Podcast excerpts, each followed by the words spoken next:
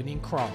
A long time ago, three friends talked about recording a show, a podcast in which they could feel truly free to discuss tons of nerdy stuff passionately, like dragons, time travel, robots and clones, mutants, time travel, board games and thrones, aliens, wizards, time travel, zombies, zombies that time travel? You betcha, Dobby. Comic Con, steampunk, parallel worlds, Mega Man, Hearthstone, but no sports or girls. So red pill or blue pill, now that you know, we'd like to welcome you to the Cast Bringer Show!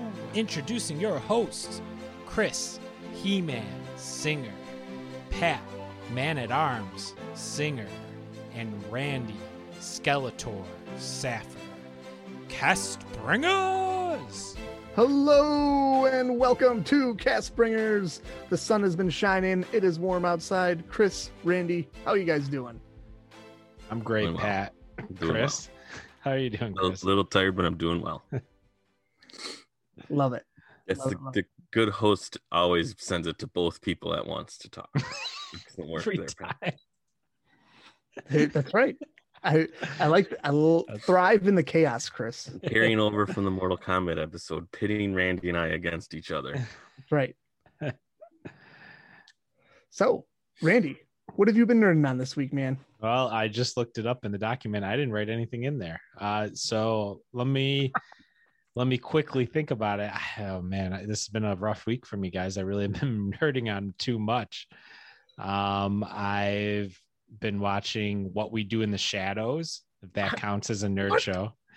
Chris, did you just start that I show just too? started that show too. So did I. it. Man, it's like we have a mutual friend who recommended it to us. I wish I knew beforehand it was one of those like fake documentary shows, the mockumentaries, because I would have gotten into it a long time ago. Um, Wait, I Randy. love that style. Yeah, Did you think it was a real documentary show? I thought it was a real doc, like Finding Bigfoot type of show. You know, it's about vampires. yeah, no, I th- I didn't know what it was about actually, uh, but I'm all in on it. It's a And- show about the documentary of making that Johnny Du- Depp movie that was terrible. Oh, Dark, Dark Shadows. Shadows. Yeah, Mhm. didn't just look that up. so uh, we're gonna move on to Chris. Chris, what have you been nerding on? Uh, well, I just started a new show. It's called What We Do in the Shadows. It's Ooh. a documentary about Johnny Depp. Wait, what? It's Yeah. like it's like you guys had a mutual friend that recommended that show to you. Yeah, Johnny Depp. He's our mutual friend. Oh, I Wait. am not friends with Johnny Depp. Do not spread that. Bad rumor to start. Yeah. Um, I watched actually I, I watched this last week. I watched Boss Level on Hulu, which is like a, a groundhogian day type time circle Action movie though, right? action movie. Yes. How was it? Because I saw that pop up. Is it worth watching? It's worth watching. It's worth having on in the background. And uh, one of the highlights is Gronkowski, Rob Gronkowski, the football player, is in like is in the scene where he wakes up. So every time he wakes up, Rob Gronkowski dies. So that's pretty funny, thinking that that happens. Um, I don't know. This there's no real nothing new in this version of the the time circle story uh, but it's still worth a watch because I love time circle stories, so it doesn't really ever get old to me. And my big nerd event is my sword is here. I have it. Mhm. It's a white katana. Shing. Is is that it in the? Oh no, that's not it in the background.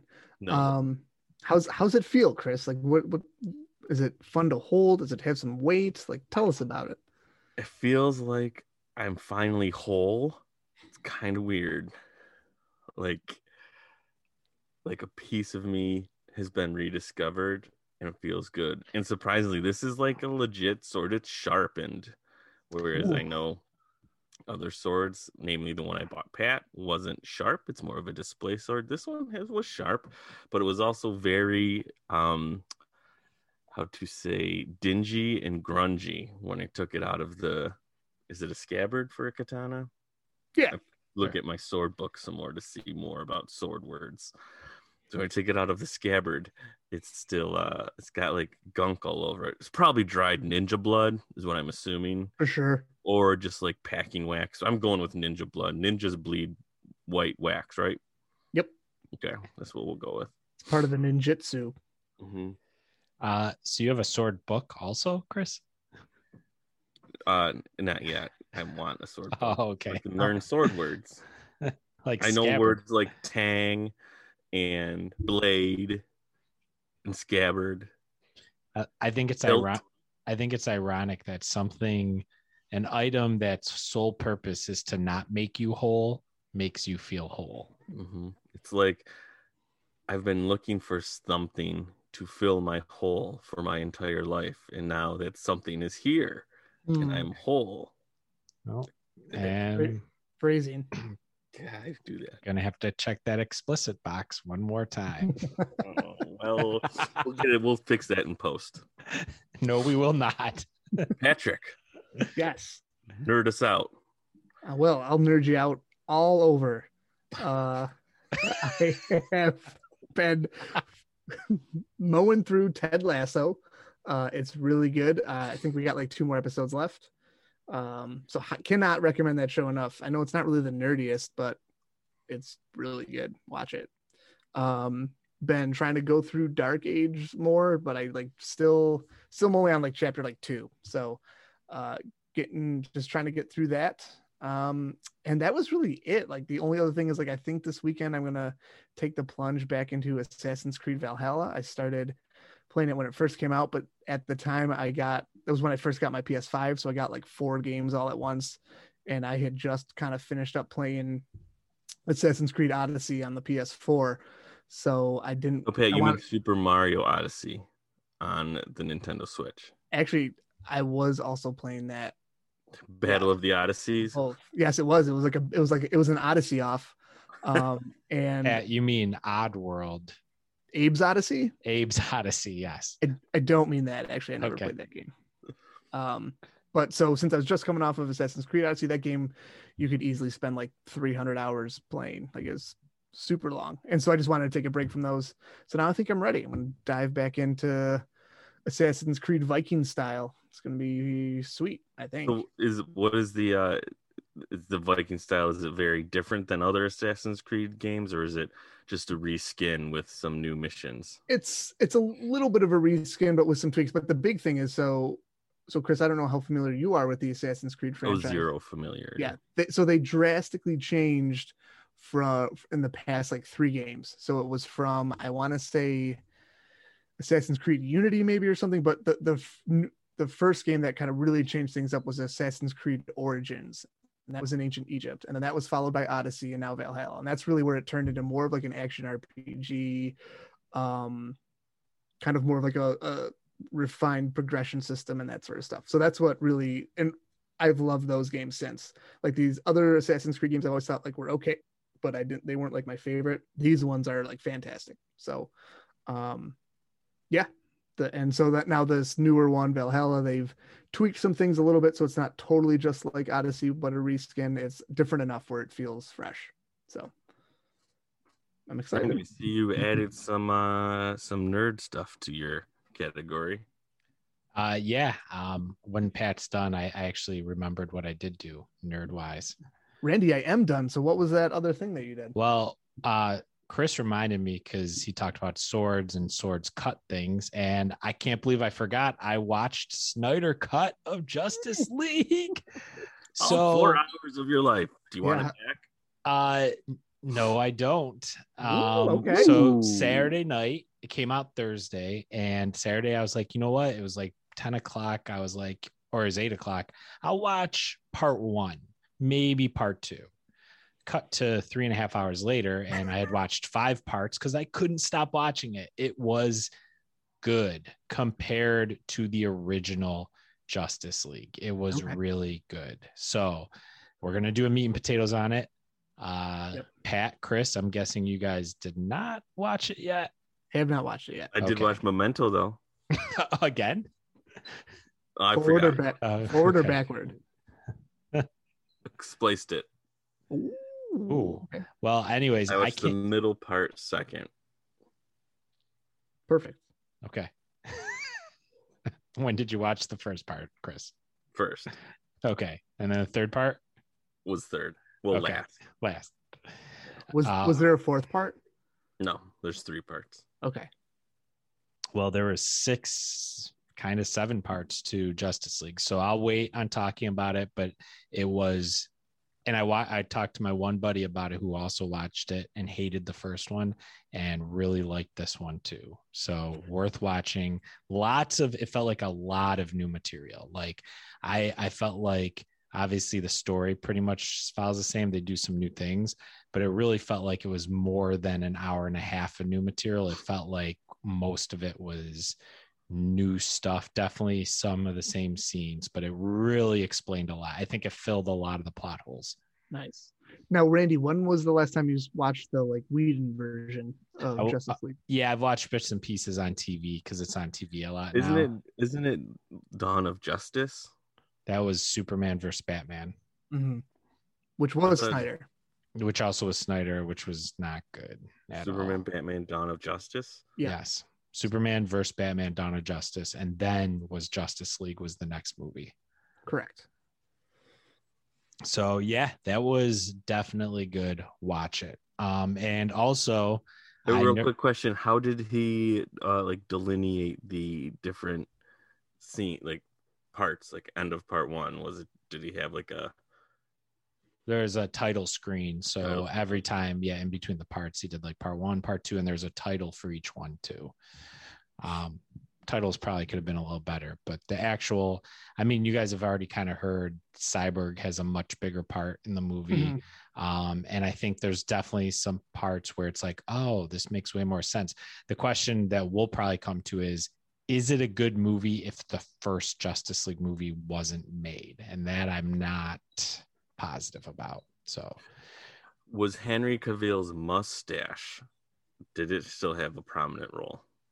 uh cavill it was You mean Cavill? it actually didn't and i read about this because he didn't have the mustache in all of snyder's shots it was when they did the reshoots that he had the mustache and they had a cgi uh, cgi it out so yeah it was uh it was good Nice. um, So, yeah sorry, yeah. no, go ahead. Finish up. no what were you gonna say Nothing. uh, I also nerded out on the Jep- Jeopardy Nebula category, Nebula Award category last night.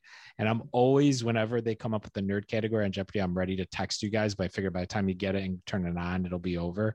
Uh, I got four out of five right. No big deal. I got one question wrong that Chris totally would have gotten right because I was at the movie with him. What is um, it? was this Natalie Portman movie. Annihilation. Annihilation. Yeah, done. I couldn't remember the name.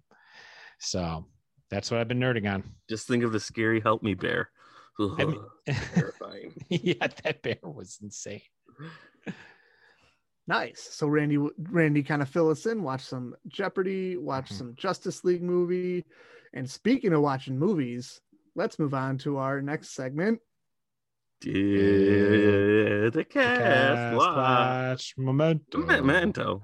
Doo-doo. So, guys, did you watch Memento? Yeah, Yes. I watched it a while ago. Yeah, did you watch it again? No. Okay, Randy? well, Randy. I only watch the Snyder cut of films now, so no.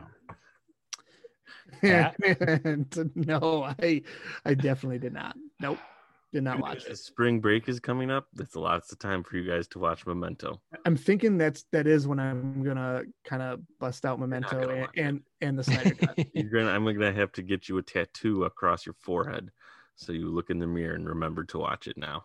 I would prefer the neck, like front of the neck. But it, it'll be backwards when you look in the mirror. of the It neck. says "Watch Memento." Do you mean the throat, Pat? Nope, front No, of the neck. front of the Oh, okay. neck. It's a different part. Chris, you messed me up. I can't. I, you you told me how much of like a a mind challenge it is. Like it really messes with your head, and I just don't want to do it. Like every time I think about it, I'm like, I just don't want to don't want to do it. I don't want to put myself through that. Yeah, I want to watch Yeah. something happy. It's like the first time you watch um, Requiem for a Dream. Oh God, that and movie. you just like sit in the dark and cry for three days. yeah. The first time we've all seen Requiem for a Dream. hey, uh. I mean, it's similar to uh Inception. That movie messed with me too. I couldn't stop thinking about that one. So I didn't. Can, can we go pat, back to Pat's face when he said watching Requiem for a Dream? Yeah, because it's such a crazy movie that messes with our heads, right? What's it about, Pat? right? Right, Yeah, guys? Pat, What's it about? Bugs. Oh, I guess you did watch it. Yes. Whew. Okay, let's go on to our next segment, the multi strike. Since you got a sword, your sound effects have gotten way better, Chris. Yeah, was that the- I was FYI. swinging the sword around, breaking stuff in my house just to listen to how it cut the air. so that's where And now you know what the sound effects should sound now I know what the sound effects are like. And I need three new lights. like. That that actually was really smart though to, to figure out how what it sounds like. hmm Good plan. You sacrifice stuff for cast bringers, cats and nets. It's all for you. Love it. Randy, what was your uh, article you brought to this week? Okay, so my article this week was Star Wars fans build Mandalorian spaceship in Siberia because what else are you going to do in Siberia during a pandemic? Um, so they built the Mandalorian Razor Crest. It's a model of the ship. Um, it, there's a picture of this that Wait, wait, they put together a model? That's not a great story. hold on, hold on. The model is four meters tall, which is sounds kind of short actually, but I think a meter is like three feet. So that's 12 feet tall. So that's pretty big, right? Yeah, now I'm Um, looking at the picture. That is actually impressive. Yeah. Uh, It's like a Ha- life size of the ship. Yep. It has a lowering ramp and a seat for Baby Yoda. Um, the reason they built it was um, this person, Fyodorov, said he and his friends were shocked to see the ship getting destroyed in the series second season. Uh, spoiler No alert. spoilers. Spoiler Sorry. alert. Spoiler alert. Uh, listen, if you're listening to this podcast, I guarantee you've seen all of The Mandalorian probably twice. And so they said they were very motivated to make it. It cost more than 750,000 rubles, which I thought were just a made up currency in Zelda, but clearly not, um, which is about $10,200 in US. Um, the guy who made it used his savings and sold his car, then asked ordinary Russians and companies to pitch in. Um, so honestly, guys, I thought uh, Siberia was a rough place to live, but obviously it's awesome if you have enough time and money to build Mandalorian ships. I mean, yeah, the, the picture is wild. It looks very, very real, very, very well done. Um, it's cool. It's just, it's really cool. I, Mhm. it'd be, I wish the the article, and, and again, maybe it did, and I didn't see it, but it, I wish there were pictures of like the inside, because right, they said that the they kind of even designed it to like have the layout the same as the inside of the sh- of the ship on the show. Yeah, they said and it said it's made from fiberboard, metal, and plastic foam. It's super impressive, actually. Yeah. Um, too bad it's in Siberia where we'll never go to see it. Well, they, they can just fly it around the world and take it on tour. Ooh, Oh. Chris, I don't know if you know how mo- models work. Um, it, it, so it doesn't. It's not a real ship. But they built the ship. It says right there in the article. They built built, a yes, ship. They built hmm. a model I'm the ship. looking looking at it. There's engines. There's guns on it. Yep. Okay. Over Baby Yoda, they said Baby Yoda's in it, so it's just that Baby Yoda lift it up and Okay. send Yep. it. Yes. So you just you wait, buddy, and they they'll fly it. Or they'll fly it over here someday. Yes. Can't wait to take a ride with the Mandalorian. Mando, my man. I mean, the, the Mando cosplaying in the picture with Baby Yoda is impressive enough to me, let alone the giant ship in the back of it. It's these guys are awesome. I got to say it. Yeah. Yeah. It's very impressive. Mm. Chris, what did you uh, bring for us this week? Well, my article is about the new series on Amazon Prime called Invincible. It's an animated series written by Robert Kirkman, the man who brought you The Walking Dead. And this is his take on superheroes. He was a comic he wrote back at the same time he released Walking Dead originally. And now it is streaming on Amazon Prime starting, I think, at midnight tonight. March 25th, 2021. So that's why that's my article. Watch Invincible. It is a fantastic comic, one of the best superhero comics that is, was out, and one of the best superhero stories. The way he writes it is fantastic, just the characters and everything. Um, so that's my article. Watch Invincible. it, it's insane how many famous people he has in this. Mhm. Um, a lot of them, so many of them are from the show Walking Dead, but like Mahershala Ali, who we've talked about before, is so far down on the list of actors. That's how many actors are in. it. That guy's huge. Mhm. Like, Was he the one in Luke Cage? uh, Yes. yes. he was in Luke Cage. Like John Hamm, Djimon Hounsou, and Ezra Miller are the last three out of like Ezra 15, Miller's eight- big. 20 people. Yeah. Starts with Steven Yeun from Walking Dead and then J.K. Simmons, Sandra Oh, Mark Hamill, just crazy. Uh, when I first heard about this, I'm so excited to watch this. It sounds awesome, and I know nothing about it essentially. Be, be careful watching around children. It is very graphic, violent. Um, that was one of the the big points of the, or like one of the initial draws of the comic was, you know, Mhm. anytime someone got punched, fist went through the head and eyeballs were flying at you.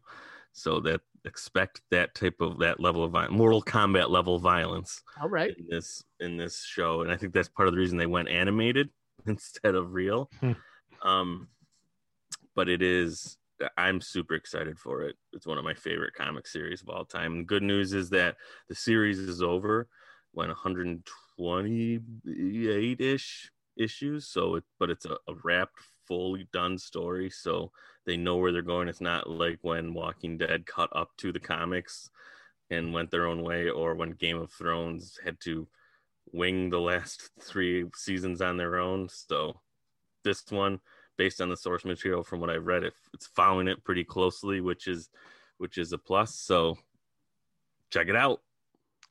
What I, I just gotta ask, this is gonna definitely um, divide the audience probably. One of the actors is Jason Mantzoukas. You guys know him, right? Mhm. I, I'm kind of tired of him doing voice acting. I don't know about you guys, but I feel like I've seen him in a few different cartoons and he's always the same character. He always sounds exactly the same. Um, I don't know. What's your what's your guys' take on Jason Mantzoukas? Um, for me personally, I like Mantzoukas. I think, and, and even when he's doing voice acting and stuff, I think it's fine. Um, I'll be interested, right, to see what his character is in this. Um, just because I feel like in this kind of universe, it might be harder to be like the the crazy, wacky, outlandish comic, you know, comedian guy that he usually plays in some other cartoons. Like I'm thinking of like Big Mouth. Um, so I don't know. We'll see. Like this could be an opportunity where maybe he does something a little bit different, even Oh, if it he, I just looked up who he plays. His character is kind of a crazy, wacky guy, The, the name's Rex Splode. so but it's funny. he's he's that's a good cast for him. like I I think I love him in uh I loved him in Parks and Rec, I think was when I first saw him, and then I loved him in the Big Mouth. But then I've seen him in a couple others. I'm like, he's just doing the same thing every time. I don't know. I'm I'm a little burnt out on the zoo. Hey, when you got a shtick that works, you use it. yeah, you might as well, Yeah, I guess. I You're was right. gonna say he does that one thing though really good, He does. really, really good. So yeah, know, I, I'm I'm down with it. And Okay. again, maybe maybe he branches off a little bit more. We'll see. Cool, Chris. Any final any other final uh final thoughts or comments on Invincible? Oh, Pat, I'm gonna pass uh, the articles to you. What do you got for us today? What are you multi-striking? So I originally I struggled with the multi-strike uh, when I first picked out my article, and then this morning like nine other articles came out. So this week, guys, look for the parries because I'm probably going to throw up a couple parries that didn't quite make it. Um, the article I ended up bringing though, I wanted to talk about just some of the winners from the South by Southwest Gaming Awards. Um, mainly just because there were a couple couple games on here that a I just I had happened to play that I thought were really good, but then also a couple others that I hadn't even really heard of that were nominated for like a couple awards. So, and I found that in the past that just like checking out some of the award circuit for video games um, can give you an idea of just some other games to try out. Uh, so a couple, the couple that I played that were nominated for a few were the first one was Hades, which ended up winning uh, Game of the Year. it's pronounced Hades. Do not think it's pronounced Hades, but you know what? Maybe we'll have to look that up later. I'm gonna ask Henry Cavill what it, how it's pronounced. Yes. Okay. You yes, you should do that. Anyway, we're gonna stick with Hades just for now, just you know, because um one game of the year, I that is a game I have on Switch. Uh, it's also available on uh computer and maybe PlayStation. I'm not totally sure. Actually, I don't think it is. Um, but it's fantastic. It is a great game. It's a it's a roguelite um, style game, and just the, the storytelling in the in this game is out of this world. It's it's very very good. Um, another game that that really didn't win a lot of awards but was nominated for a ton was uh, Ghost of Tsushima. That game I played and I loved that game, especially just the setting of like feudal Japan is maybe one I don't know, just I, I love that set setting historically. So just having finally having a video game set there um, was really cool.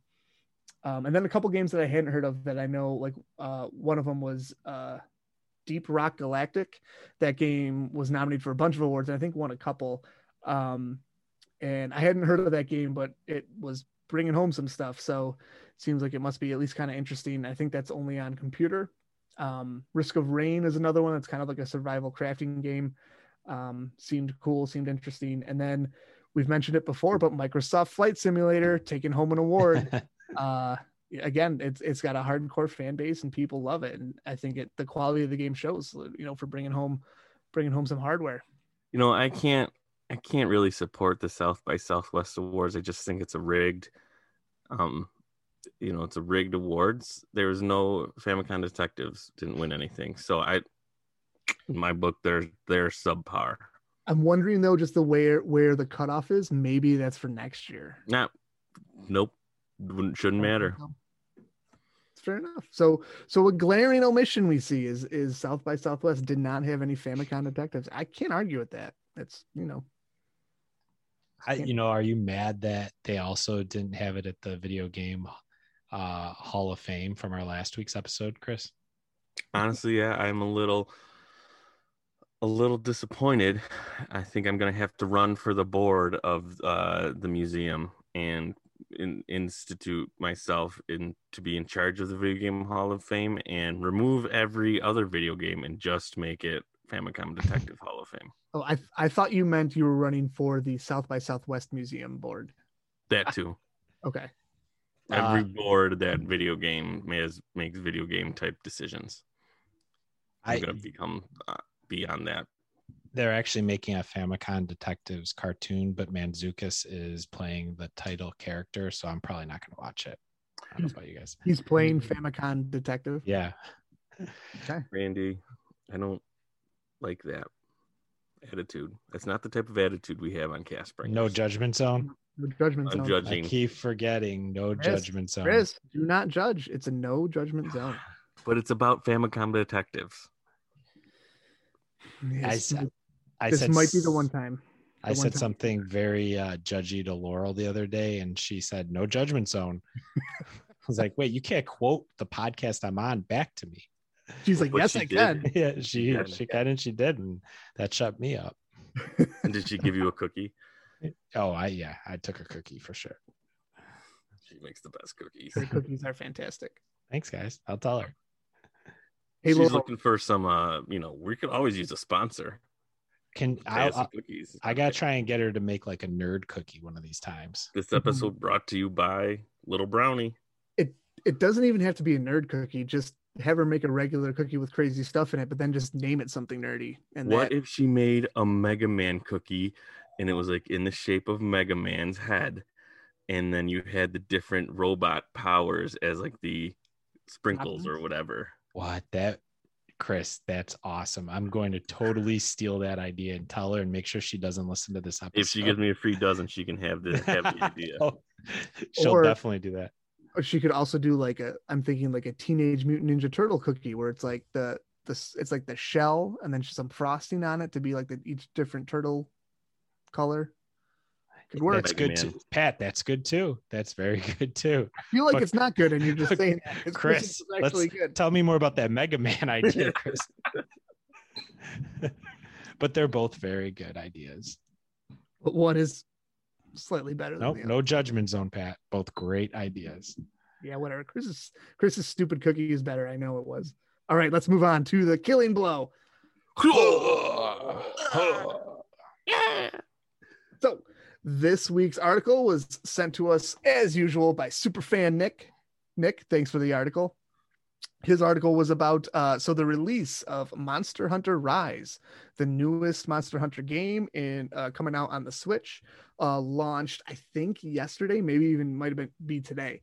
Um, but so it's coming out, and a a Japanese company declared for for just for their employees that it is a holiday now. It's just an official holiday. Everyone has off because there were so many people who were kind of already taking personal days or, or preparing to call in. Using their vacation time. Yep that for the release of monster hunter rise that they just said you know what? Never mind. We're just gonna everyone have it off and we're gonna play uh, which just was awesome. It's a you know just what a what a like a slam dunk of a PR move. It's great. No, and that's a company that's all for its employees. Yeah. Yeah. And, and again, I mean, I think this so it it sounded like it was a smaller like tech startup in Japan. So a company like that, I feel like you can probably kind of get away with it more than say like if you were, I don't know, like Amazon or something like declaring it a holiday, but um still great. You know, still awesome. I don't think I don't think Amazon lets its employees leave the warehouses. Well, yeah, I mean, I mean, they force them to have like biometric scans to like ensure they're doing their jobs at work and and peeing in jars and stuff, all sorts of crazy things. So, right, I do not think they would ever be giving anyone a day off to play a video game. In the article too, it says this is not a dissimilar situation to that of Dragon Quest, which sees so much interest on launch days that Square began releasing new entries on Saturdays to stop children skipping school.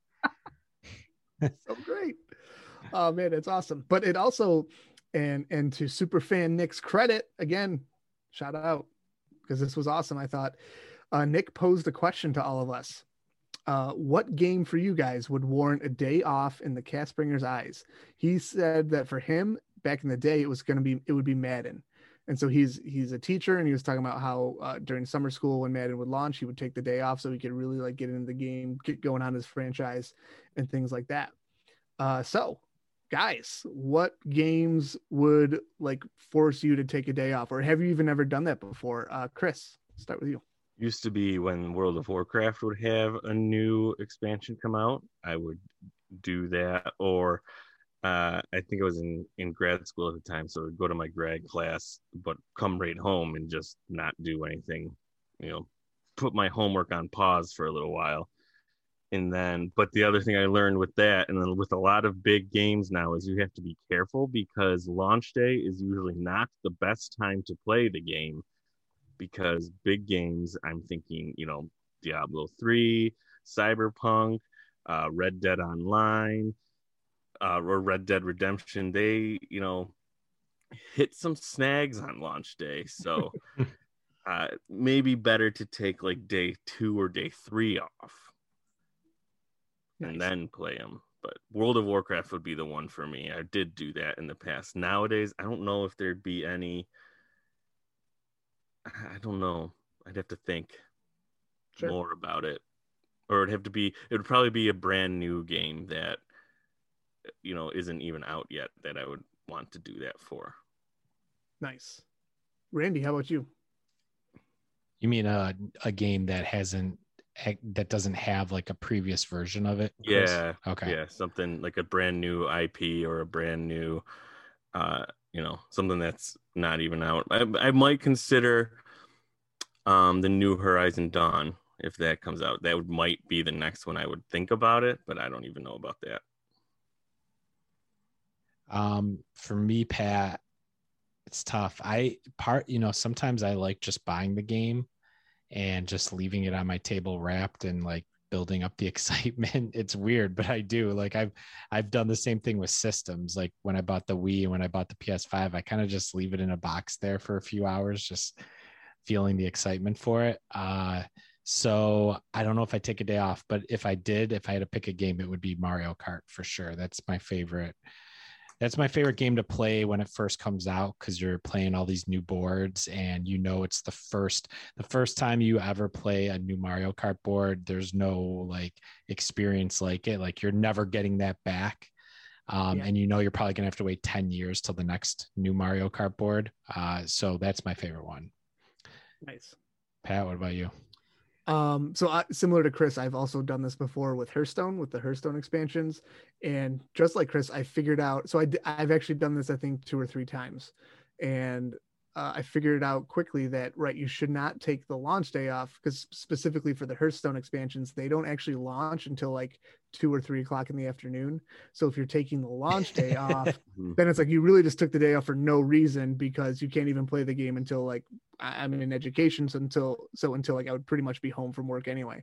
Um, so I, I learned that I have to actually take the next day off, Mhm. and that's when you can really stay home and and, and get at it. So I, I've done that before.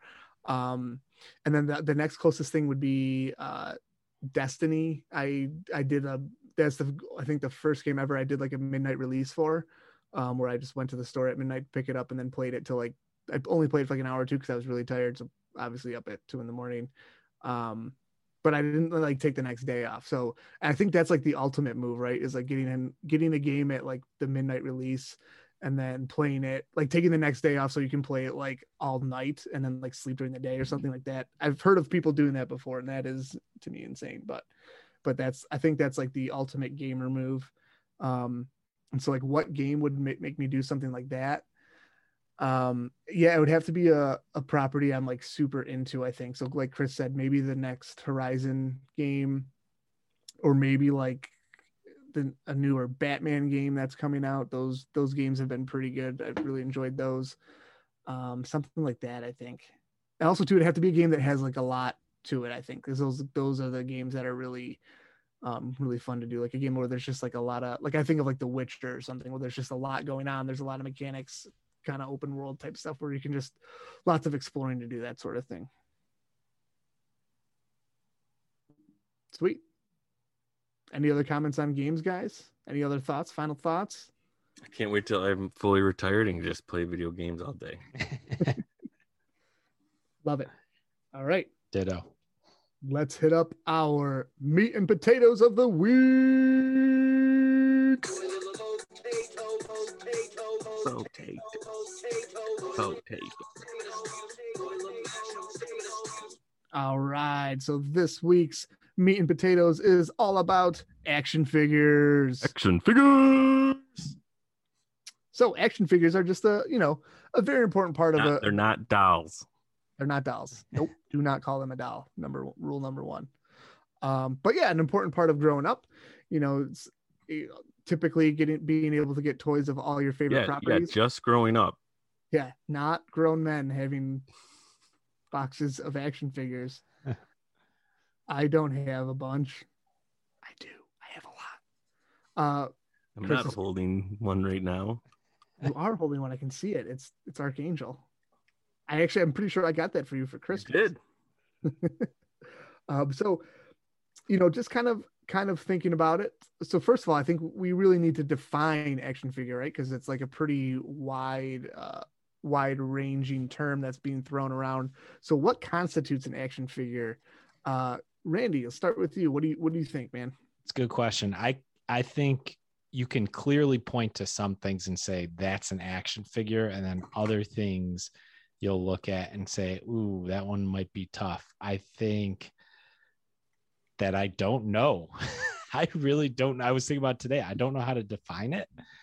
Uh, Is it, is it the uh, the classic? I don't, I can't define it, but I know it when I see it. Exactly. Yes. Because I had a question about a couple things I was going to throw out today. Do those count as action figures, um, or are they just figures? I guess. I think it would have to move. Like you have to have um, bendable like arms, joints, or like bendable parts? arms, legs, posable. I believe is the term. posable. Yeah, Oh, and it's be um based on a, a property where there is fighting or where there is action in the property. Okay.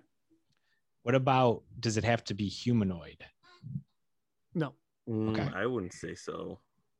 Well, the, I, mm, like, give me an example. I, Like, I go ahead, Pat. so I I would I have a disqualifying thing because I would say Pokemon. Like they make Pokemon action figures, and those are not humanoid. They're Okay. Pokemon. They're but so they're but they're still live based on living organisms. You can't like buy a, a toy tank and say it's an action figure because it's Right. a tank. Yeah, that's a vehicle. Yeah, exactly. You put your figures in the vehicle. Right. What about animals? We just said Pokemon. The- Those the are animals. Pokemon. Okay. I was What? thinking like real animals, like a dog. Would that be an action figure? Sure. Like or What like is the dinosaurs. dog based on? Yeah. Well, I was gonna bring. Yeah, dinosaurs was gonna be the one I had a question on, but I would say those are action figures. okay, cool. I like it.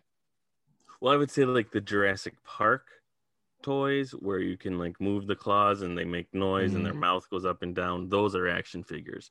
When you just buy the plain plastic things that don't move at all, I wouldn't necessarily consider those action figures. You can play with those, but there's no action qualities to them. They're not moving. There's no kung fu grip or hyper punch. Super bite. think- yeah, super bite, which is the to me one of the qualifying things that make up an action figure. So, so like one of the ones that I had that I wasn't sure was Monster in My Pocket. Do you guys remember those? I uh, I don't think I ever hit a monster in my pocket, but I do remember. Like I remember that title rings a bell. Yeah, I mean, if you Wikipedia right now, would these count? They're small, rubber-ish. They're not. You can't like. They they don't have opposable joints. But I Oh, did treat them like action figures. I remember doing that, and they were very collectible. So it was tough. That one. That one was maybe on the border. Yeah, these are. I, I would say these are not action figures. These are bel- figures, but they're yeah. not action figures. So we save that for the toy episode. Okay. I mean, I think we're kind of doing the episode. Are we? Oh, I don't know, Pat. I went into a Yeah, wiki hole. Okay. I went into a wiki hole today, and I think we got to stick with that. I got a, I got a lot of toys we could talk about. Right. We are not doing the toy episode. Okay. That's Phew. only- Ooh, you scared me for a second there. But yeah, no, I would I would say those are as Chris was saying that monster in my pocket. We'll call those just straight figures. All right, Mhm. so maybe as we go through this, if we bring up something that might not be an action figure, we can say save it for the toy episode or save it for a different one. I like it. Okay. All right. So so in thinking about it too, like what guys, what have been some of your favorite either just straight favorite action figures or or favorite action figure franchises? Like what are some things that uh that when you hear action figures you you think about? I immediately think of He Man. I think Yes. that was like the first action figure for me growing up. And then from there, I would go into G.I. Joe and probably Transformers. I think those were those I was at the age where those were getting marketed. And and I fell hook, line, and sinker and loved them all.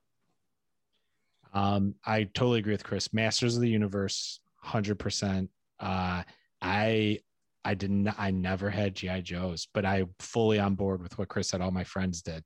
I don't think I was cool enough to have GI Joes, uh, and Transformers, and then I'm going to add in Teenage Mutant Ninja Turtles. That that was right in my wheelhouse. Like I had a bunch of those. Nice. Yeah, I remember uh have you guys seen the uh the toys that made us like Yeah. the the Netflix special? The one on He-Man was really interesting and really cool. Like talking about how they came up with the concept of the action figures and you know, they made them like a whole inch bigger than every other action figure Mhm. that was out there and like made them super muscular just so like you'd see it and just be like, "Oh my god, this thing is great." You know, would like love it. It's it was just interesting. Um similarly, Randy, yeah, for me it was uh Teenage Mutant Ninja Turtles was a big one but one of the I think one of the first uh, action figures that I could really remember like being like I want all of these. Um, I remember GI Joe was the other one. GI Joe was another big one in our house, uh, similar to Chris. Um, and then to the X Men, just because when I was in like I feel like in prime action figure age, that's when the X Men cartoon was blowing up, and it like I remember they made every X Men character like not even popular. Like you could just find the craziest characters that they made. Like they made uh like, Like Gideon. yes, that was what I was thinking. Exactly what I was thinking of. Like these like random like C and D characters from the comics that I wouldn't even give them him D status. or uh, even like like so- Sauron the the uh right was that was his name Sauron the um Bird, the pterodactyl guy. pterodactyl guy yeah Mhm. like even like him and stuff were, were just like in a single episode of the X-Men cartoon. It's just, it was awesome. It was so cool to be able to like find all all those different characters and stuff. And I feel like nowadays that's something like no company would do just because like they'd be afraid to like lose too much money. Yeah. Uh, which was But I think that's part of part of the where action figures are right now is that they're they're not a money making as much of a money making um you know endeavor as it used to be because kids entertainment has changed. I remember like we didn't have video games really. We didn't get our first nintendo system until uh, you know i was 12 or 13 and so you know for the the years before that i was playing with toys and i was using my action figures. I like look at my kids growing up and yes they have toys and they play with toys but they're not coming home every day and playing you know playing gi joe and having big battles where that's how we grew up. I think the action figure market is vastly different. I think now action figures are the successful ones and this I might be a little biased because these are the ones that I go for, but the successful ones are marketed more as collectors, and um, you know, where you you might not necessarily get uh, as many action figures, but I think the quality might be better. Yeah, and Chris, that's a really good point because that's some that is the whole that whole thing I hadn't really thought about. Like I I knew that right the action figure kind of market had changed and really doesn't seem as like robust as it used to be. And I I guess I just wasn't really thinking deep enough as to like why that was. But that's a really good point. And just the way uh, kids kind of interact with their toys and their uh, and just their general entertainment is is much different than when we were kids. So when I uh, I mean this is probably past 20 years. I always said if I had kids I would focus solely on action figures with them because I think I'm I I mean I'm a little bit passionate about this. Uh, it definitely was one of the main things that like stoked my imagination. As I mean I'm getting a little serious here, but in all honesty, it was it was one of the best things my parents did was just buy me action figures. I would sit in the basement for hours and hours and hours playing with them, and my mom and sister would just make fun of me so badly because I'd come up from the basement. And as I come up, they could hear me in the basement and they look at me and they go, because I would make those sounds and I'd go, and they just rip on me so badly. And I was like, I don't know, I'm just having so much fun just with like figures. I think it's one of the best things for kids' imagination. I don't, you guys have kids, so you can speak to that better. Well, I yeah, a couple of things on that. Like Randy, I 100% agree. Even like even now, I still remember exactly those like two or three hour like action figure sessions that like I would have just like by myself in the living room or something, and just like you're using the whole room and you've gotten every action figure out and they're all over the floor. You made different uh, bases out of the couch cushions. And yeah, they've yeah. taken over the piano and it gets so intense you're walking away you're like kind of out of breath and you're just like oh my god like that was crazy. And then you're like oh, i can't believe gi joe pulled that off and beat cobra. Yeah. Of yeah. course they did. Um i will say it my my kids are at a good age right now where they were right like they're not quite in, really into like the video games and stuff yet so they are still like my daughter's still really playing with with the you know not so much action figures but the dolls and stuff that she has. Uh, my son is super into dinosaurs so i've been getting him the jurassic park dinosaurs. So we probably would call those action figures and he will just go on crazy you know crazy dino battle sessions of those. So um yeah and, and in randy hearing you talk about that it's inspiring me to like try to keep pushing that more and and maybe even try to hold off the video games as much as i can for them I mean, yeah, and and again, I don't have kids, so in my mind, I mean, video. There's so much fun stuff for kids out there. I just would like be like, you know, obviously reading's important. I'd like try to structure their day and say, hey, we're gonna read for a little bit. You're going to have to play with action figures for a little bit, and I'm sure it wouldn't work at all because I don't know how to deal with kids. But that would be my my goal would be to do something like that your goal would be to make your children play act- your with your action figures with you. Yes, that Come would on, be son. it. Let's have a battle. Oh my god! Dad, I don't want to play with your figures anymore. I mean, I bought these for you, son. I still have all. I don't know about you guys. I still have all my old ones. My dad has all of them. He hasn't gotten rid of a single one. Tell him to keep them. Yeah. Well, they're all out of the box, and that I guess that brings to another topic is. Chris, you sent a picture today and you said you you just got those, but did you guys keep any in boxes? Yep. I actually I have a whole uh, I have a couple I have probably like six or seven hanging on my wall current like right now in my bedroom that are still in the box. Wow. Um, I think those are the ones I got later. Like once I was, you know, 14, 15, those would would stay more in boxes because I didn't really play with them as much. Mhm. Um, and now all of them that I get, most of them stay in boxes. I'm looking at a stack of seven or eight Marvel Legends figures, and they're all still in boxes. Yeah, It's like- hard because I might I want to take them out. Some of them. and, and likewise with Chris, that same with me. Like a lot of the action figures that I have, like the ones I was talking about that are hanging in my room, those are ones that I've bought like you know within the past ten years or so. That I kind of was just like these are some of my favorite comic characters or characters from movies or whatever.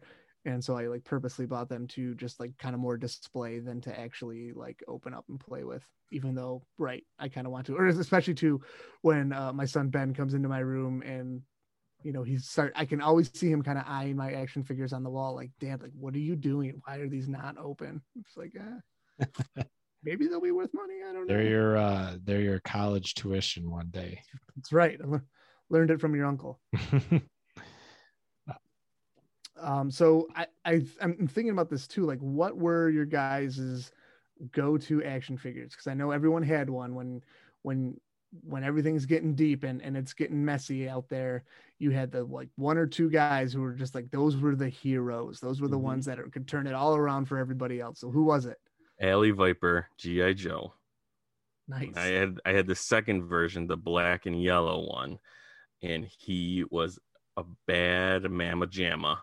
Come in, mow down everyone. He was played both sides. Yes, he was supposed to be a bad guy, but you know, he flip flopped and and found the goodness in his heart because he was so cool looking that obviously he joined GI Joe. So he was he was one of my big go tos. I gotta I'm looking up Alley Viper because again I did not have GI Joes, so the this yellow and is- black one right chris Hmm. The it, he was yellow and black the Yeah. yellow and black one yeah the yellow and black. But he had like a yellow undersuit, and then he had like black army armor on, like so he had a black mask that Mhm. would fold up and down, and then he had like I think he had like a ninja type face covering underneath. Yeah. Yeah, I'm looking at it right now. Then he had like a like a black like combat vest. 15 bucks on eBay, Chris. Ooh, mint on card. that's getting bought right now I I uh this is all I did today too was I went down these wiki holes of just pictures of old action figures. Can't I mean it's fun to look at all of them. Uh mine was definitely Ninja Turtles. Um I Donatello is my favorite, so he was like the big one and he always fought which was weird. He always fought the Foot Clan. Like I had one Foot Clan guy whose whose design is just awful. Like the like it was hard to play with the Foot Clan in Ninja Turtles. Like the way that he was poised, it just didn't work out very well. But for some reason, I always wanted to make it work. Um, and so that's usually what my go-to was. Nice. Yeah, mine was I had like three that were like they'd be like the core group, and it was usually actually it was usually Chris's Deadpool. Um Mm-hmm. at that He was a good one. Yeah. Uh and then it was Medieval Spawn and uh the second version of Grail from Wetworks. So Medieval The Spawn blue one. Yep, Medieval Spawn and Grail were both uh, McFarlane toys, so they were like, again, probably like two inches taller than most of my other action figures. But little yeah, little higher quality in their construction, a little more detail in their uh you know, in just in how they looked. So they looked yeah, they just looked really cool. cool. Um, and so yeah, so those were the two, and then I so I ended up having two versions of of Grail. I I did have the original one, and then also the like alternate one that was all blue. And so that was usually like essentially like him going like Super Saiyan, and like that was when he would like turn it up and, and really take out all the all the bad guys. No, Pat, didn't you did you have uh who did you have them always fight? Ooh, I, you know, I don't remember. I feel like you remember for me. Did you is have them fight Magneto a lot? probably? I know I had a, a Magneto. Didn't you have like a big battle where Magneto's arm fell off and it was very sad for you? Who's Magneto? You mean Magneto? Is that who you guys are talking about? Yeah. Oh, okay. Yeah, Magneto. And Um, remember Mag- Magneto's Magneto's arm fell off. I don't. I think I've blocked this out of my memory. It You were sounds, really sad about it. sounds very traumatic. And no, I don't remember this. I might I, I broke your Magneto on you and tried to hide it. What? I'm sorry. the truth is out. I mean, it's okay. I forgive you. I think I got mad at you for you got me in trouble or something and wouldn't let me watch TV. So I went to the Broke other my room Magneto. snapped his arm in half What a jerk! out of spite. But then you fixed it. I remember you had like a giant um safety pin go through the arm to like hold it back in place through the joint, and you're like, and I'm like, oh man, that's even cooler. Robot Magneto now. Guys, why can we call Magneto? I'm but this is just Nope, he's Magneto. No, Okay. Henry Cavill is playing Magneto okay. All right. in the When he- upcoming Hades adaptation. When he has when he has the safety pin in his arm, he becomes He's Magneto. Okay. Yeah. Normally he's Magneto, but Okay. oh, and Um, then I had I, I I just remembered I also had a really cool Iceman. Uh, Yes, that one was you're the awesome. super mutant Iceman with all this ice spikes sticking on him. yeah, he was really cool. I'm look. That one sounds awesome. But I Yeah. um I'm gonna try to find a picture of that one. To All show right. you. I'm Not gonna that one. can I share mine real quick? My Yeah. my screen. Uh, so I was wrong. It wasn't the Foot Clan that had a horrible design. It was Shredder. Did you guys ever have the original Shredder from TMNT? I did not know. Okay, so here he is. Can you guys see him?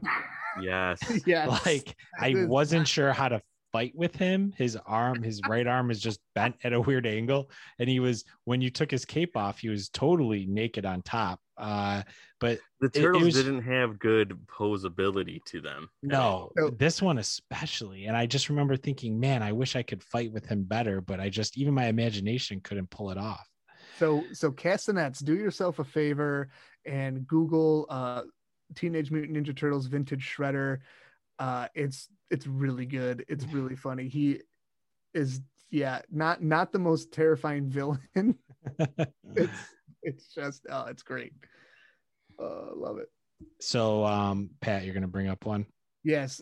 Talk talk amongst yourselves for a minute. So I'll I'll show you guys a couple. Can we stick with Ninja Turtles for a second? I thought it'd be fun just to go They did through. have some pretty creative. These are the uh, ones I had. figures. Yeah, yeah. So I had Pizza Face. You guys remember Pizza Face? Yeah, the chef. Yeah. Oh yes. Where his leg was like a saw cutting into pizza. Um, Cutter, they call that. I don't I don't re- oh pizza cutter yep sorry uh I don't remember him from the it, this is our thing too I feel like I don't remember some of these from the cartoon so why did I pick them? How about this one? Dr. L? Do you remember this one? No. this I used it's an elephant guy with like a weird voodoo like a witch yeah witch doctor elephant. Why did I decide to buy that one? No idea but that one I got.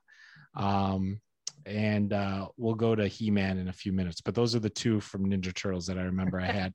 And here's actually the coolest one I had. Do you guys remember they made ones that turned from adult Ninja Turtles into baby Ninja Turtles, and they came with like a little canister of ooze? Do you remember this or no? I, yeah, I I like I didn't have one, but I remember the like commercials and stuff. Yeah. it was this was my favorite one, and it was cool because you because right you could have them like walk through the ooze and then you like kind of move them around and they turn into the ninja turtle Yeah, essentially they transform and you folded them up into the actual Ninja Turtles. I'm probably not going to find it, but you can search on your own. Pat, can you take over for? I thought that you did have those because you could like flip. You put the adult head in the shell and you Yes. put their arms in it. We you one of us had one Pat, because I remember playing with that and we thought it was so funny because we'd have the baby head out, but then like the adult arms and legs. I probably I, I probably had the donatello or the michelangelo because those are my two favorites all right so here is Okay. the iceman it's this one down here Oh, that is a good one. It's like a is it a battle armor Iceman. I remember that he had a giant um like fist thing that you could Yes. attach to one was a big hand, and then he had claw. like giant feet that you would put on, so he was an extra like three inches taller.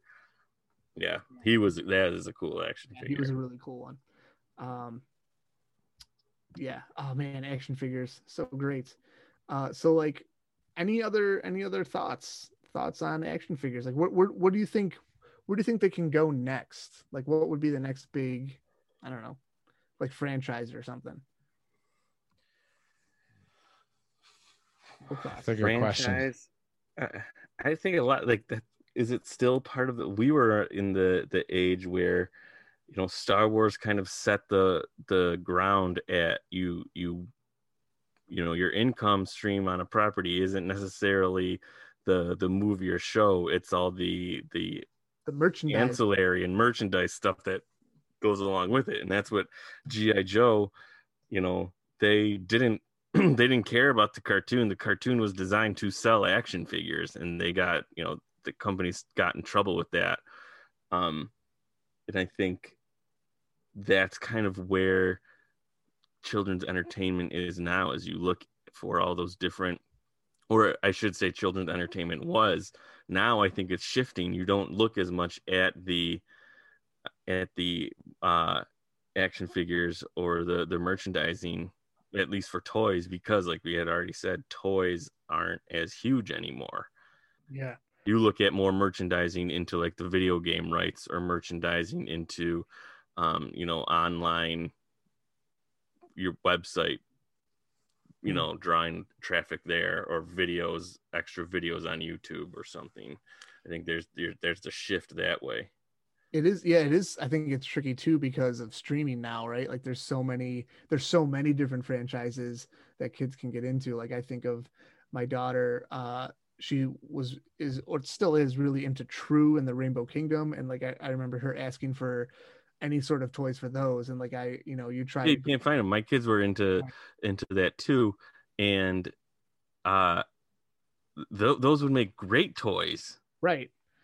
But they're just right they're just either they're not being made or they i don't yeah it's it's hard to figure out like why there isn't the the supply there but maybe it is because right there's just that's not where they the companies see like they can make their money it's more in just continue to make episodes for streaming services and then also merchandise it on just like clothes you know picking your spots for your merchandise than just going into like everything um but i also wonder too like I think there is to the impact of not really having dedicated toy stores anymore. But with the rise of, of Amazon, with just kind of more of the the general big box stores of just Target, Walmart, where they have dedicated toy sections, but it's not nearly as robust as like right when you went into a Toys R Us and literally the entire store was just selling toys. Um, or even I think of like you know the the kind of downfall, so to speak, of shopping malls and and the dedicated toy stores that they would have in there. Like you don't, those aren't really around anymore. Um, it's tough. It can be tough to find toys, right? Yeah, I mean, I'm looking at some of the stuff I used to have, and I must have just walked around the store and been like, "Oh my god, that looks awesome," and then wanting to get that one. Like, that's you know, you can't really do that anymore, right? Like, I mean, I'm looking at some of these action figures. There's no shot I knew what any of these were. I just was like, that looks cool, and then I was like, you know, I was given the allowance of, hey, you can buy one today, Mhm. and then choosing that one type of thing. or to Right. go Oh. home and do a chore to earn it that was always ours Mhm. Mm-hmm. Oh, this would be a great, great villain to have fight against the turtles. Let me buy the weird elephant guy, Yeah. and right, and you don't even know like necessarily who. i was just looking up some photos and ones that pet you were kind of on the tail end of this that came are the power ranger action figures yes, those were pretty awesome because you could get all the Mhm. zords and then make them into the giant robot i had voltron um that was awesome just combining them and i always loved the transformers where you could get like five or six of them to make the giant mm-hmm. transformer but it was i was it was always hard to get all of them and keep all of the pieces for me so I'd always have like three or four. So I'd have this giant robot who was always missing the left arm because I would never find the the tank guy that made the left arm, and so he always got shot right away, and his arm fell off his left arm. That was the Chris, Chris, it's funny you mentioned that because now too, as a parent, I'm on the other side of that.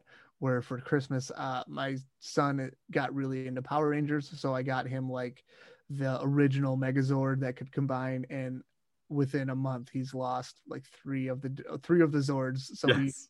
we we haven't made we haven't made the Megazord in and I don't even know how long since you know what what are we we're in essentially in April now and it's you know we probably lost them all in like the beginning of January so uh so being on the other side of that now I'm like oh man I do never I never want to buy like combining ones again. But right as a kid I remember that those were the funnest those were the coolest toys uh right whether it was Transformers Power Rangers Voltron any of them it's just the cool the cool concept of taking these little robots and making this one giant robot that just like smash stuff. The, the other big thing that I've noticed now is you're getting a lot more um like static figurines like statuettes Mhm. that are collectible that aren't necessarily made to play with. But I think because I, I see it now, I don't know if this is just what I am seeing and noticing, but I see it in a lot of because anime has gotten so big that a lot more anime um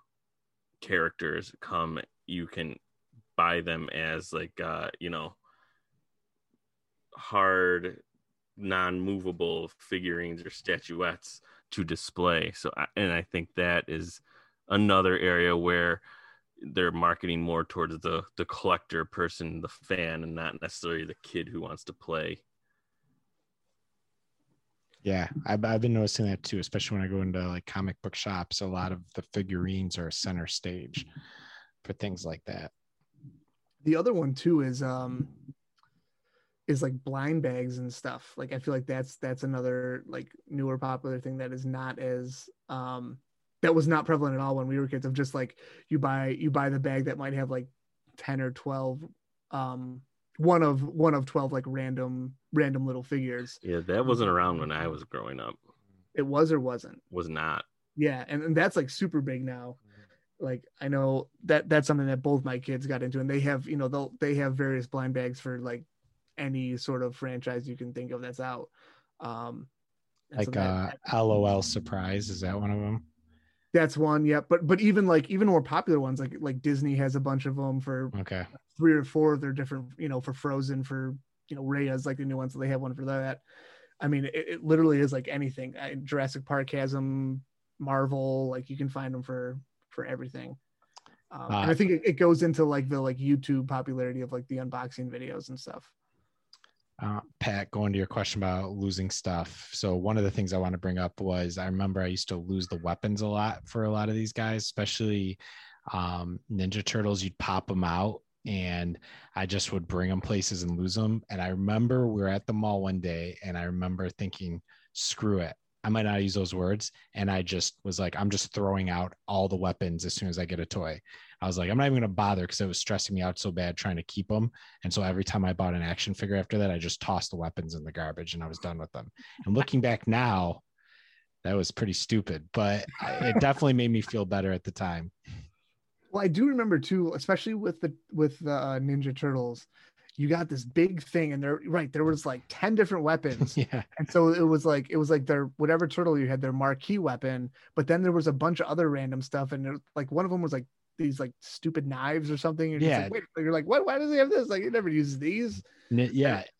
Tiny tiny ninja stars which are cool but i lose them immediately. Right it's like and the and the the turtles like can't even hold them because their hands are like so big and like, yeah. weird looking yeah, I had I had some major problems also as a child with the Ninja Turtle weapons. It was not not great. Like looking back now, I'm like, why didn't these weapons fit? Oh, because when I popped them out of the plastic, I was just popping extra pieces of plastic from the mold out, and it wasn't an actual weapon. I was just being an idiot and using the mold of the plastic to do it.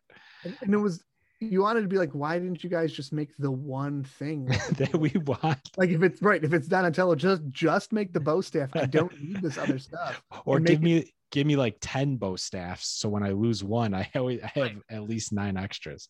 But it, like how much money would they have saved on plastic of just yeah. like not making all that other stuff? And just like maybe maybe a slight uptick in the quality of plastic that you mm. made the one weapon out of. I don't know. So I think we figured out why Ninja Turtles uh went down. but they're back. They're back. Uh, so I want to. I just wanted to go through a few of my favorite ones. Is that okay, guys? See yeah, if you guys. Definitely. So I got. I brought up a few on here. So this was one of my big ones. Is Battle Beasts. Did you guys okay. ever have these? I remember hearing about them. I were those the ones you would hold your thumb over and they would be i had a i did have a bunch of those oh, i really like those so awesome like they're so so they're if you don't know what they are they're little beasts that have like almost robotic two inch highs. Yep. Almost like cyborg beasts bodies. And then the center, like Chris was saying, was a little rectangular or square sticker. And you held your finger over it, and it would either be like a fire, water, or wood, I think, symbol. Mm-hmm. Um, and it would show up from the heat of your finger, and then you could battle them, and they were one of those three teams. Um, and I had I had so many. I'm looking at the prices now, man. I could really sell these. I still have some of these, but they're just they were awesome. And then there was another version I think that came out where the visuals on the sticker were even cooler than the first one.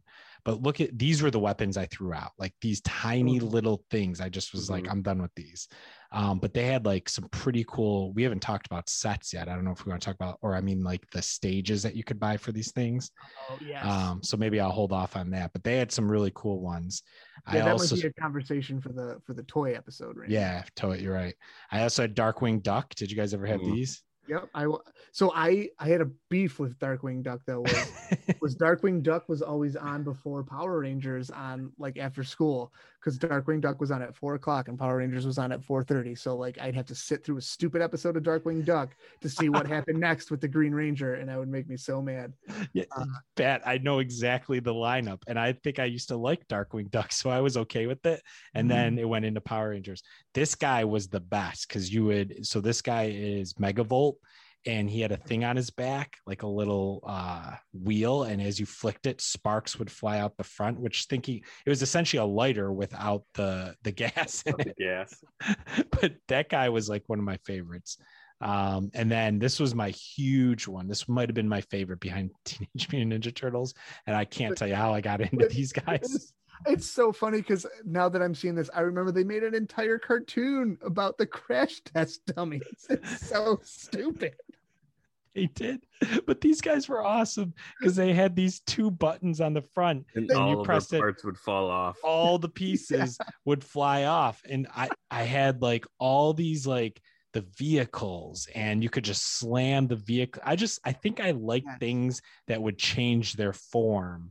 Like like we said the ninja turtles or the car for these guys and then it would break apart and then you'd put it back together um Car, the car was really cool. You're right because Yeah. like, you could just you could slam that thing and it would like crumple up and like the doors Yeah. would fall off. And this this Yeah. guy right here yeah so i mean if you're listening to the podcast look these guys up if you never heard of them heard of them before these guys were so much fun i cannot tell you how i got into them i don't know why i'm not into cars i'm not into crash test dummies but they were a lot of fun um, and then the last one is he-man i don't know if you guys remember a couple of these guys i had this guy leech so if you can't you know obviously if you're listening he had like suction cups on his face and his hands and his feet but he never stuck to anything.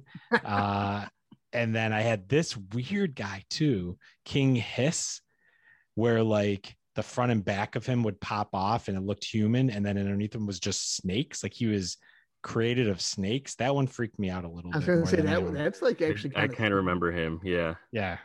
Um. So yeah, The those are my guys got pretty wacky for a while. There's the one guy whose head would shoot straight up and down. He was uh, a periscope head, but I don't remember his name.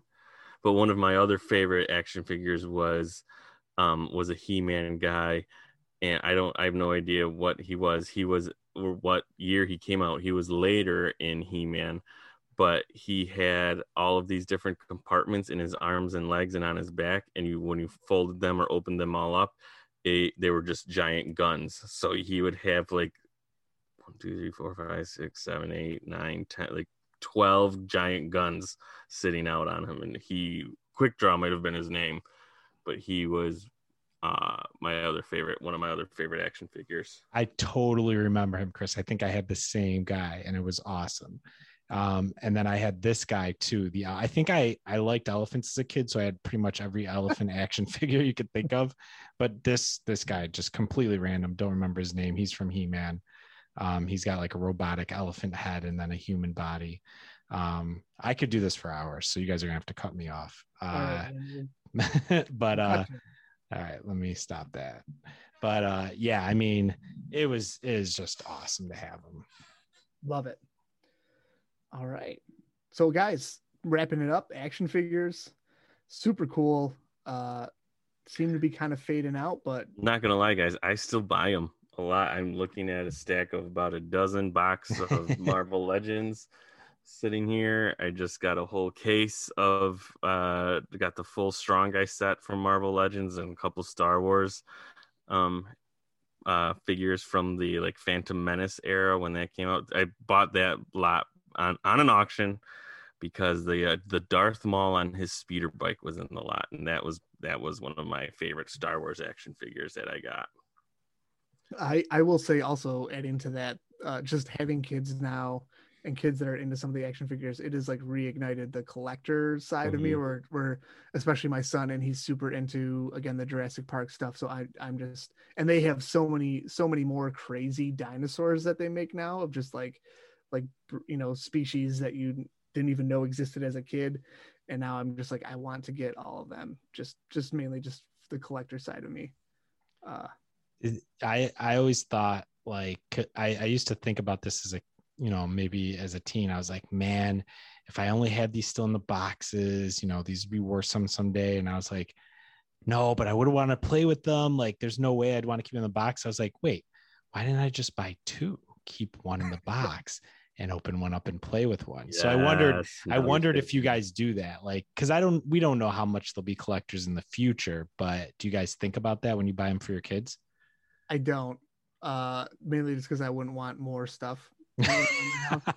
Uh, um, I, there was like a short period of time I think when I was like a teenager and still like, you know, had a job, so I was like kind of still buying action figures just for like kind of that little bit of nostalgia. Um, and I think at the time I was buying, I would buy them two at a time to keep one in the box and yeah, play with one. yeah. I mean, back, you know, now uh, or going to what I think the future is. The last time I went into Toys R Us, they had these. I don't know if they count as action figures, but you could connect them to a video game. Yep. Um, was it Skyward or some Uh, type of Skylanders. Skylanders. Skylanders. That was Yeah. like the next evolution, I thought, right? And I think those were pretty big, weren't they? those were very big for a while, but they did. Um, I don't think they're like nearly as popular anymore. Like I don't, I don't think they have the support of like the video game and stuff anymore. Mhm. I'm not positive. I could be. Wrong. because they were uh, uh PlayStation, the new Skylanders game hasn't come out. I think it was PlayStation based because it was based on Spyro, and Yeah. it was supposed to be their competition for Pokemon, and then, um, so it was wasn't necessarily Nintendo. It was more on Sony, I think, and but then Nintendo came out with the Amiibos, which is the Nintendo version where you can get all the different Nintendo characters and hook them up to your game and then Disney had one for a while, but they that didn't really take off. Yeah, the Disney one for sure closed, The- and that one was, I think, from like the a video game standpoint. From just, I, I didn't play any of them, but uh, from what I've read on like re- what I read from reviews and stuff, like the Disney one seemed like the best one. And yeah, they, I think, I'm wondering with all of those if it just like thinking about having to support a video game and just the cost of that that would take. Like, I wonder if it got to a point where they just couldn't support it. Like I know that I know Disney shuttered, and I'm wondering if even Skylanders. Like I feel like I haven't heard anything about a, a new Skylanders game, so it makes me wonder if maybe Sony figured out like it's just not cost effective to kind of do that double that double duty of trying to sell the the toys while also supporting the video game. Yeah, that's a good point, Pat. Actually, because I because when I went, it was a huge like display, and then I talked to my coworkers, and they said their kids loved it. Yeah, I mean Skylanders was was gigantic for for a few years for sure. Mm. um like same i remember i remember working in a as as like an aide in a school and all, all the kids were you know they they loved them they were buying Loving them it. up snatching them up like hotcakes you know right that that thing Yep. that we all do like hotcakes. all right guys any final thoughts on video games before we move into our uh d&d character Well, yeah. I mean, I didn't really talk much about video games. I guess I was talking more about action figures. But if you want to talk about video games, we can totally go into that. well, i went video games of action figures oh, um, Sky, like skylanders and disney I'm good. infinite was it disney infinite Yes. Yeah, it was Disney. Infinite. nothing I want to go play with some action figures. yeah i guess that's it right um let's go into the d&d character of the week this week's d&d character is zaga Zaga. zaga is an 11 year old female orc paladin Wait, wait, wait. I, I, may I? you may Hello, my name is Zaga. I am an 11 year old. I'm an orc paladin. I of the Oath of Ancients. with an urban bounty hunter background. I received my divine insight that sent me on my path. I occasionally receive new visions that guide me. I have also had something important stolen from me. I'm not going to tell you what it is, but I aim to steal it back. My flaw is that another person might be in prison for a crime that I committed. I'm totally okay with it too. Zaga, you you don't sound very orcish. You sound very like kind of gnomish, or I'm getting like some halfling vibes. What's what's going Part on? Part of my trick is I trick people into thinking I'm an, uh, a halfling, but I'm really an orc. But I'm only 11 years old. But I can, I mean, I can see you. I can clearly see you're an orc, not a gnome or a halfling. No, I have a, a hat of disguise. All right, fair enough. So, what do we think? That worked. What do we think, Zaga? Like, like a chaotic good? Like, she's There's got- nothing good about her. She wants to Well, no, she, she's a pal- she's a paladin. She's got to You be. don't have to be good to be a paladin. So then, what? Like lawful bad? There's nothing lawful about her. Someone is in The prison for part, something man. she The- did. The Lawful paladin evil. part. No.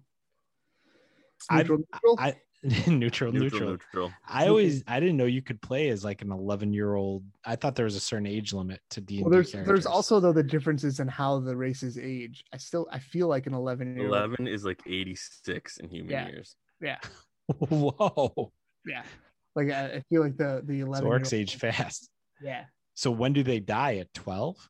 Or no, they, they age slow, Randy. They age slow. Oh, they age slow. Yeah, we age fast compared to them. Yep. Gotcha. We got it. We got it. All right. So if you're interested, needing a character to play, wanting to go the paladin route, check out Zaga. Give it a whirl.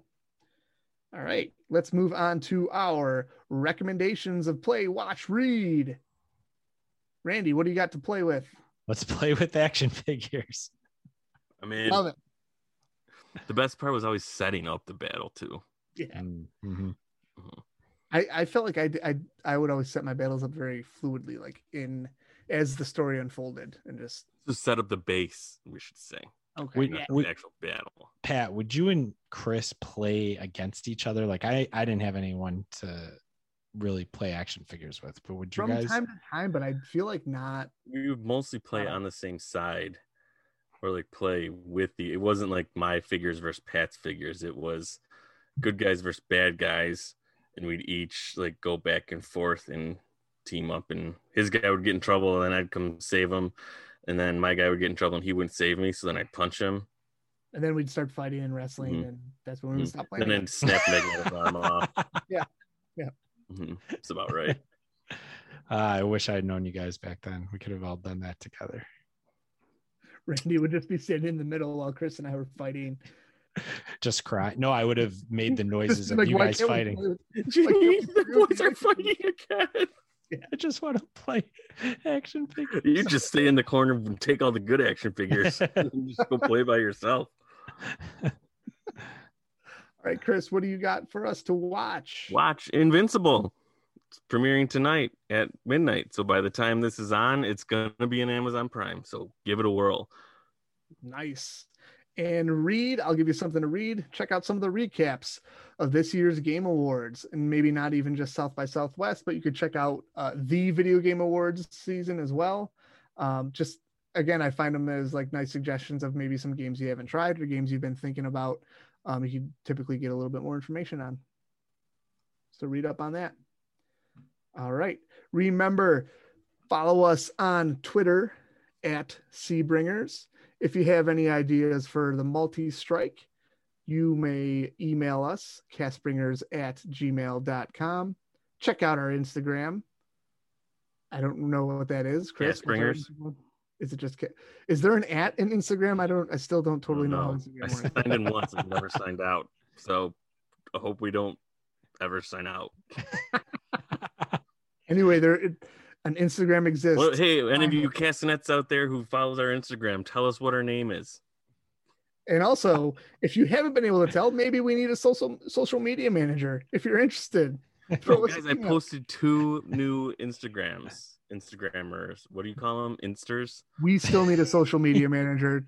email us Grams. at gmail. Post the two telegrams. Carrier pigeons are also welcome. That'll do it for this week's Cast Bringers. We'll keep on casting. You keep on listening. Castanets.